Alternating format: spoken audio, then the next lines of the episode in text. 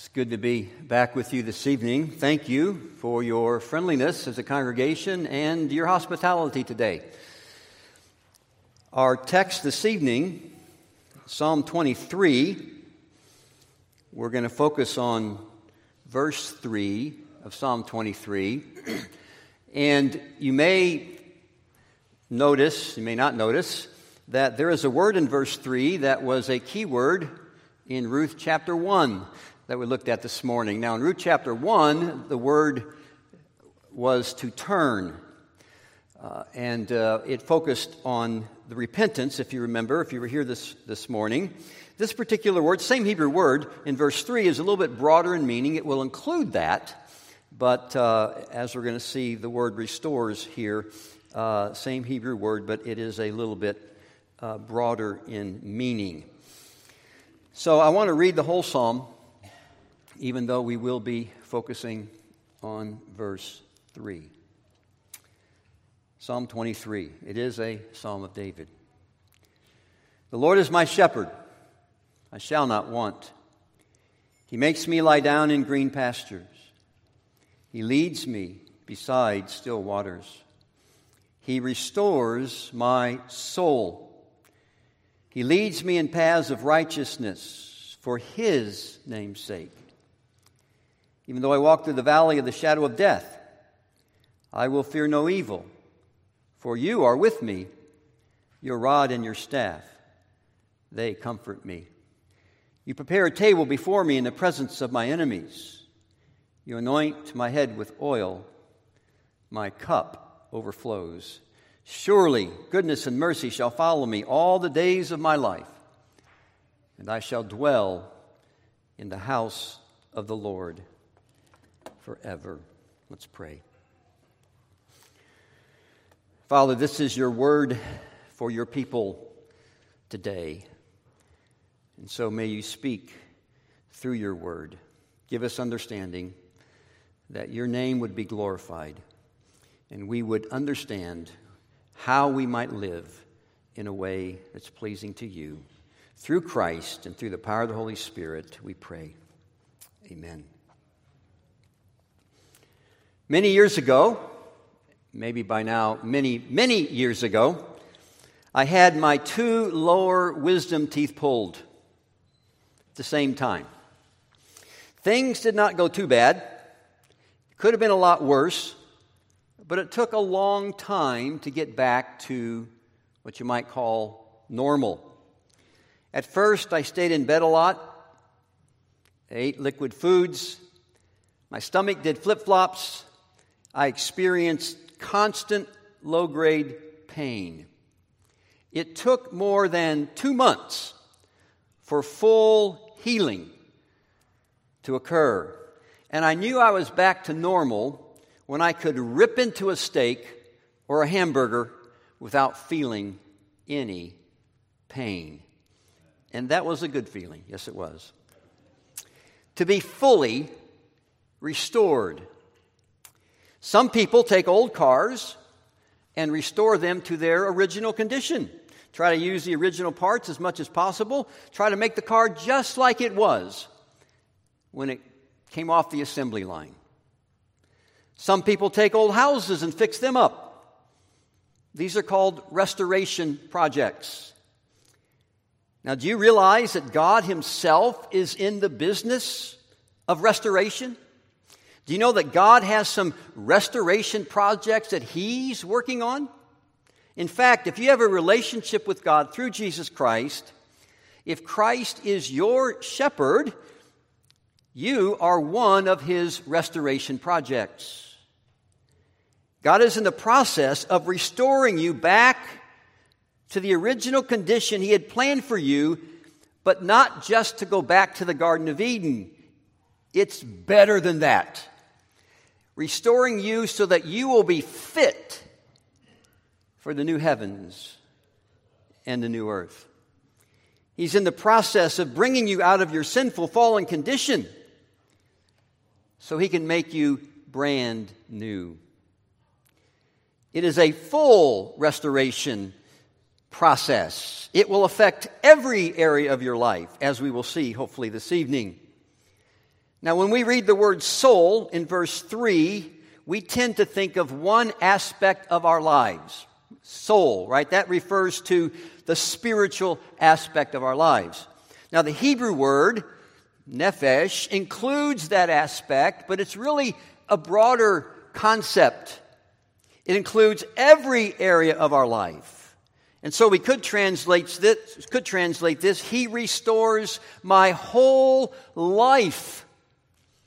And hopefully we will see that here in Psalm 23 3. Because God's restoration of his people is a full restoration that includes every part of our lives, we must today live as those who will one day be fully restored. In other words, our ultimate hope is not in the fullness of life here in this world. That is not our ultimate hope. Our ultimate hope is in the fullness of life that God has planned for us in the new heavens and the new earth when He will finish His restoration project, when He will finish His restoring full restoration of you, of His people. And like most restoration projects, God's restoration of you has several different aspects to it. If you are restoring an old house, you don't begin by redoing the floor of the main entrance first. You don't start there, do you? And there's a good reason you don't start there because as you do your work on that house, as you restore the rest of that house, that floor is going to get beat up. There are a lot of other places that you would start your restoration. Before you paint a wall, sometimes you must tear off the old wallpaper and prepare the surface for painting. Most of the time, you have to tear down before you can build up. If a house is old enough, you may have to gut it, tear everything out of it so you can make it brand new. It's the same with God's restoration of our lives. In fact, the word restore here has both negative and positive aspects to it. When God restores us, there is an aspect of demolition, isn't there? There is an aspect of tearing down, getting rid of the old so that God can make something new. There's a radical breaking away from our old way of life so that we can then turn to a new way of life, turn to God, and He begins to restore our life. It's not always easy it can be painful, but it is necessary. It's part of our conversion, and it takes place through the renewal of the Holy Spirit, a radical reorientation of our lives. The old patterns, the old ways of thinking and living are gone, and we're made new creatures in Christ. A radical demolition, if you will, that affects every area of our life. Nothing remains the same as before. This is the negative side to our conversion, isn't it?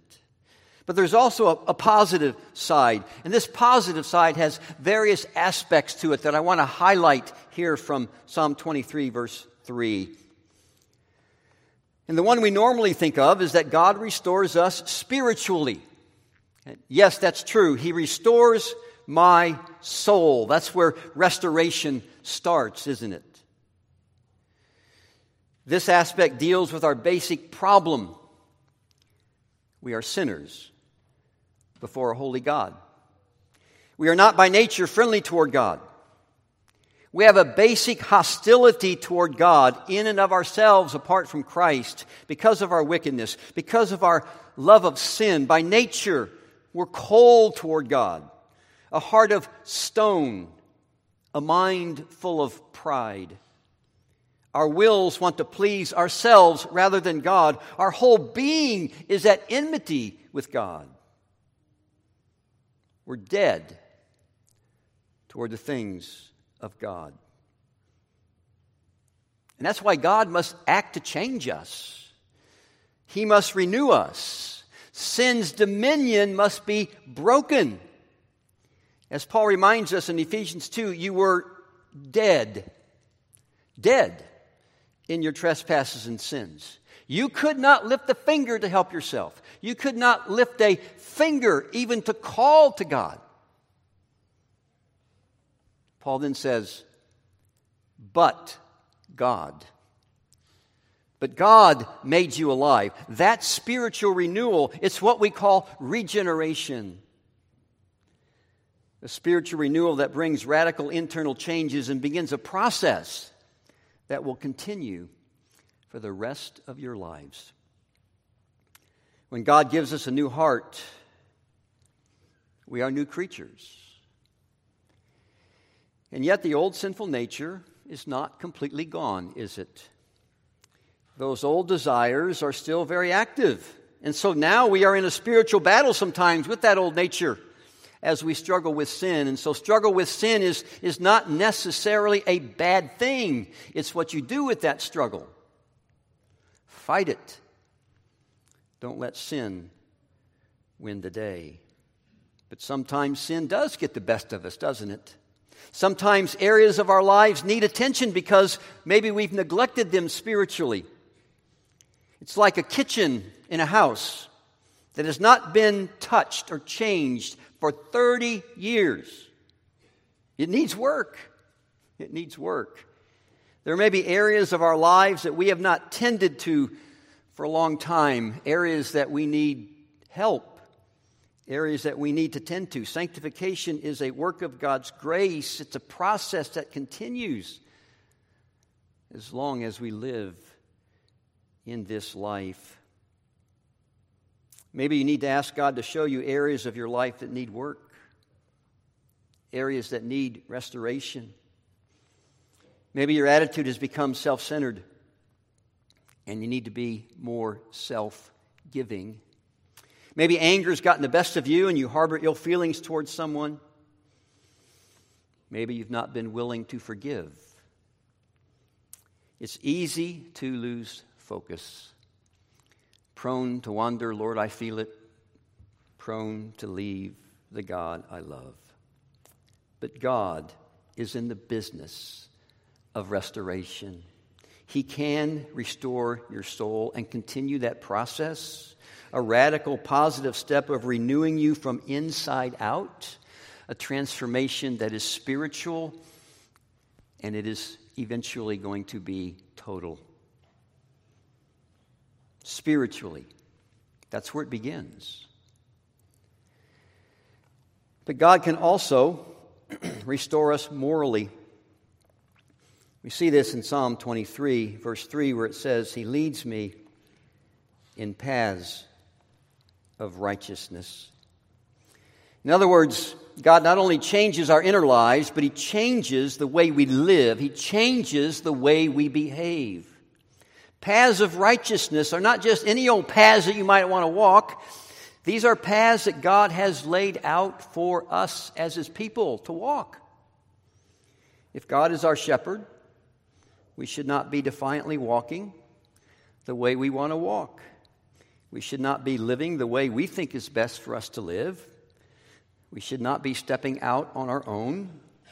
We should be looking for those paths of righteousness that God has laid out for us to walk.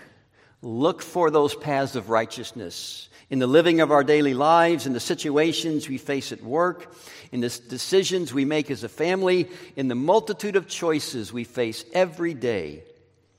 There are paths of righteousness that God would have us walk.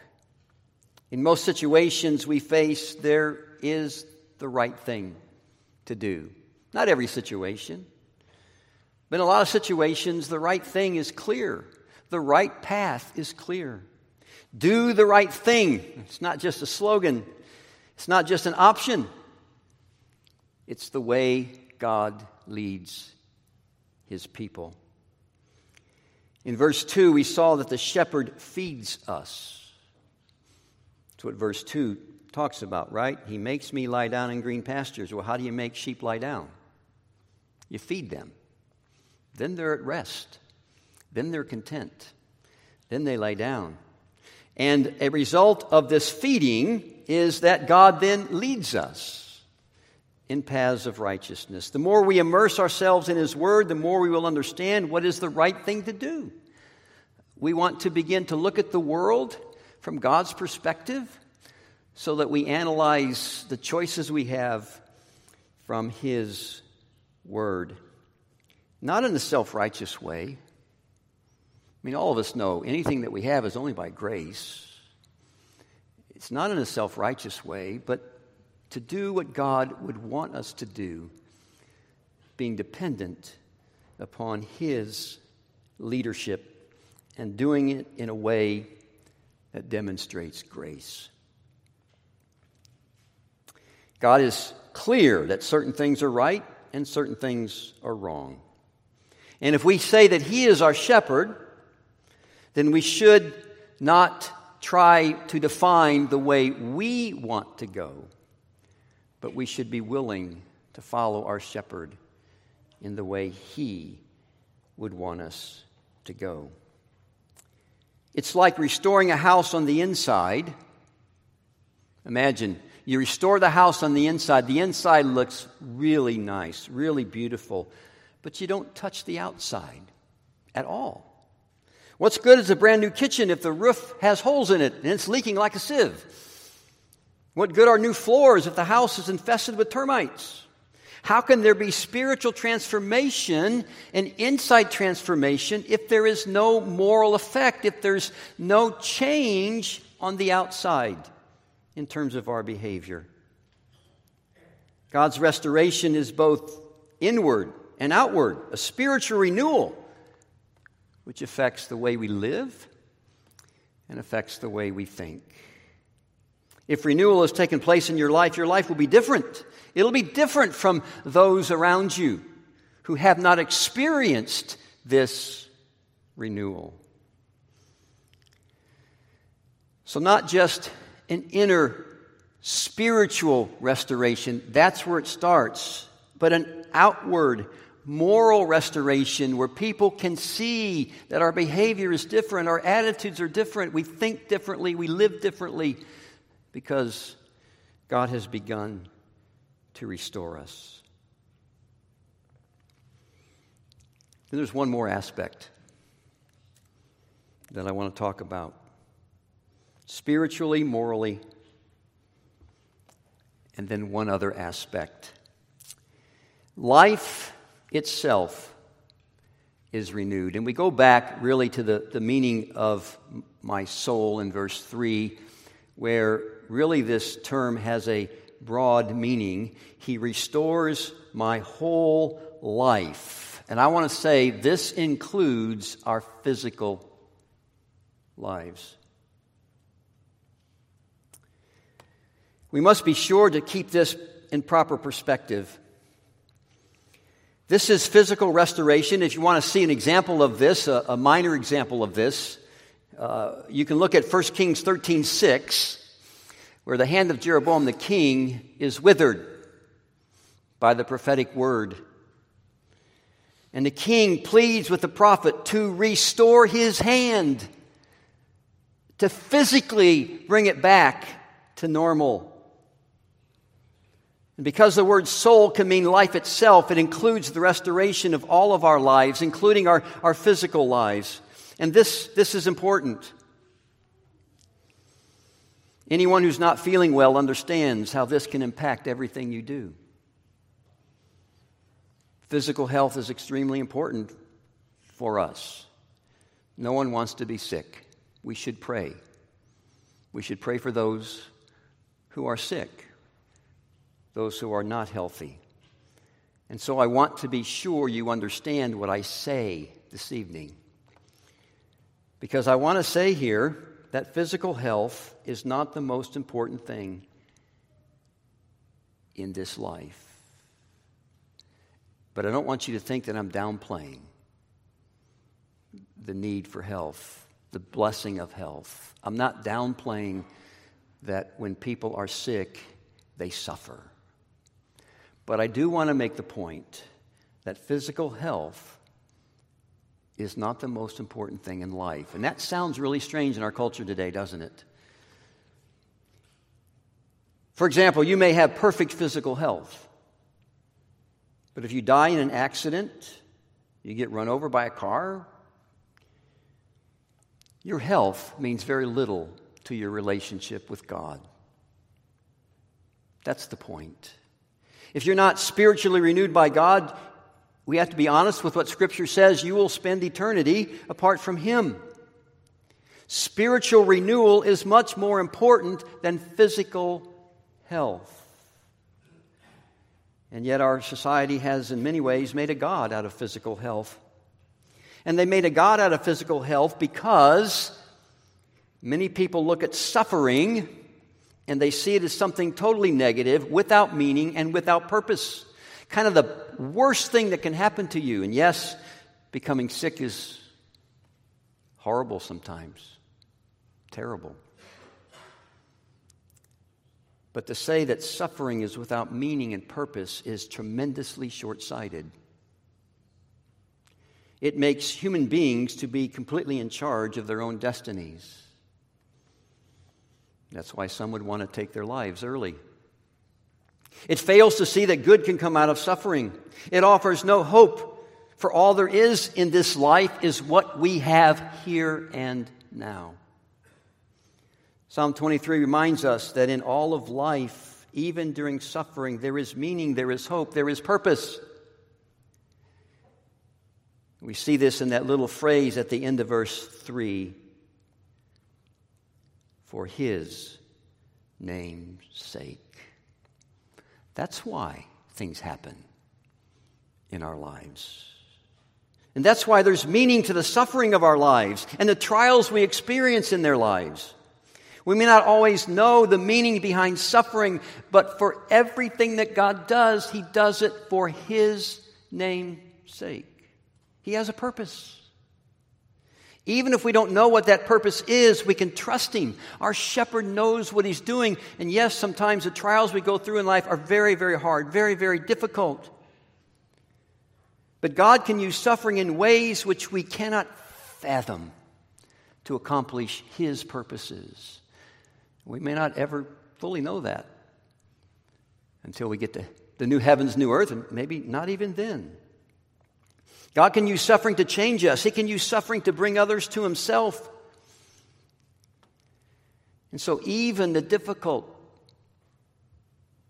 parts of our life have meaning because we have a good shepherd who's working out His purposes for His glory and for our good. So, even during suffering, we have hope. Even though now, in our lives right now, the principle of death is at work. And someday, unless Christ comes back, death will overtake us. But we will one day be fully and completely restored in every facet of our lives spiritually, morally, physically. A total transformation. You see, God's restoration program is not completed until the next life. It will not be done until we reach glory. In glory, think about this. Think about this. In glory, when, when, when Christ comes and completes this restoration project, we will be completely renewed spiritually will be made perfect, complete. No more need to confess our sins. My hope is built on nothing less, has this part. It says, dressed in his righteousness alone, faultless to stand before the throne. In glory, we will be morally righteous. That's something else that you want to reflect on a little bit. We'll think like God thinks. Every decision, every act, every thought, every motive will be righteous and pure, will be perfect. There is a fountain filled with blood, says this all the ransomed church of God be saved to sin no more. In glory, we will be physically whole. No more aches and pains, no more sickness, no more death, no more suffering. We will walk and not grow weary. We will run and not faint. A glorified body cannot decay. It doesn't. The hymn, Praise to the Lord the Almighty, says this Praise him, for he is thy health and salvation. Praise him, for he is thy health and salvation. You know, there's a tendency in some circles today to change the wording of things. A lot of they want to change the names of a lot of things, but but they also want to change the wording of some things and, and even the wording of some old hymns, sometimes for politically correct reasons, sometimes because they don't want to offend other people. It doesn't always work well. William Cooper, spelled C O W P E R, wrote a hymn called A Closer Walk with God. And some came along and thought that it would be better to change the title of this and maybe to remove the word walk, not to offend those, you know, who couldn't walk. And so they changed it to a, a closer bond with God. Now, a young man who could not walk told his father that he wanted to sing the word walk. He wanted to sing the word walk because it spoke directly to one of, one of his most cherished hopes that in the resurrection he will be made whole and he will be able to walk. He restores my whole life. Does your life reflect that newness of life that has already begun? And do you have the hope that one day He will, God will finish this restoration project? Oh, for a thousand tongues to sing. Hear him, ye deaf, his praise, ye dumb. Your loosened tongues employ. Ye blind, behold your Savior come, and leap, ye lame, for joy. We have a glorious future awaiting us. Praise God, He's not finished with you yet. He's not finished with me yet. Praise God, one day we will stand before Him better than brand new. All because of what God has done for us through Christ by the power of the Holy Spirit. A wonderful future He has planned for His people. I pray you're a part of that. I pray you're looking forward to that day. Let's pray. Father, we thank you for the wonderful promises that you've made. We've seen you fulfill those promises in many, many ways, even during the hard parts of life, even during, during the difficult parts of life. We thank you that even as we face death, or would face death, not even death, can hinder us from that great day that you have in store for us when Jesus Christ comes again. He has conquered Satan, sin, hell itself, and death. And so we thank you. Help us to live our lives each day in light of that great, glorious future of restoration which you have in store for us. Help us not to be, to be in despair. Many times that temptation comes, and many times maybe we will feel in despair, but help us to look to Christ who has fulfilled all of your promises. Thank you for your love for us.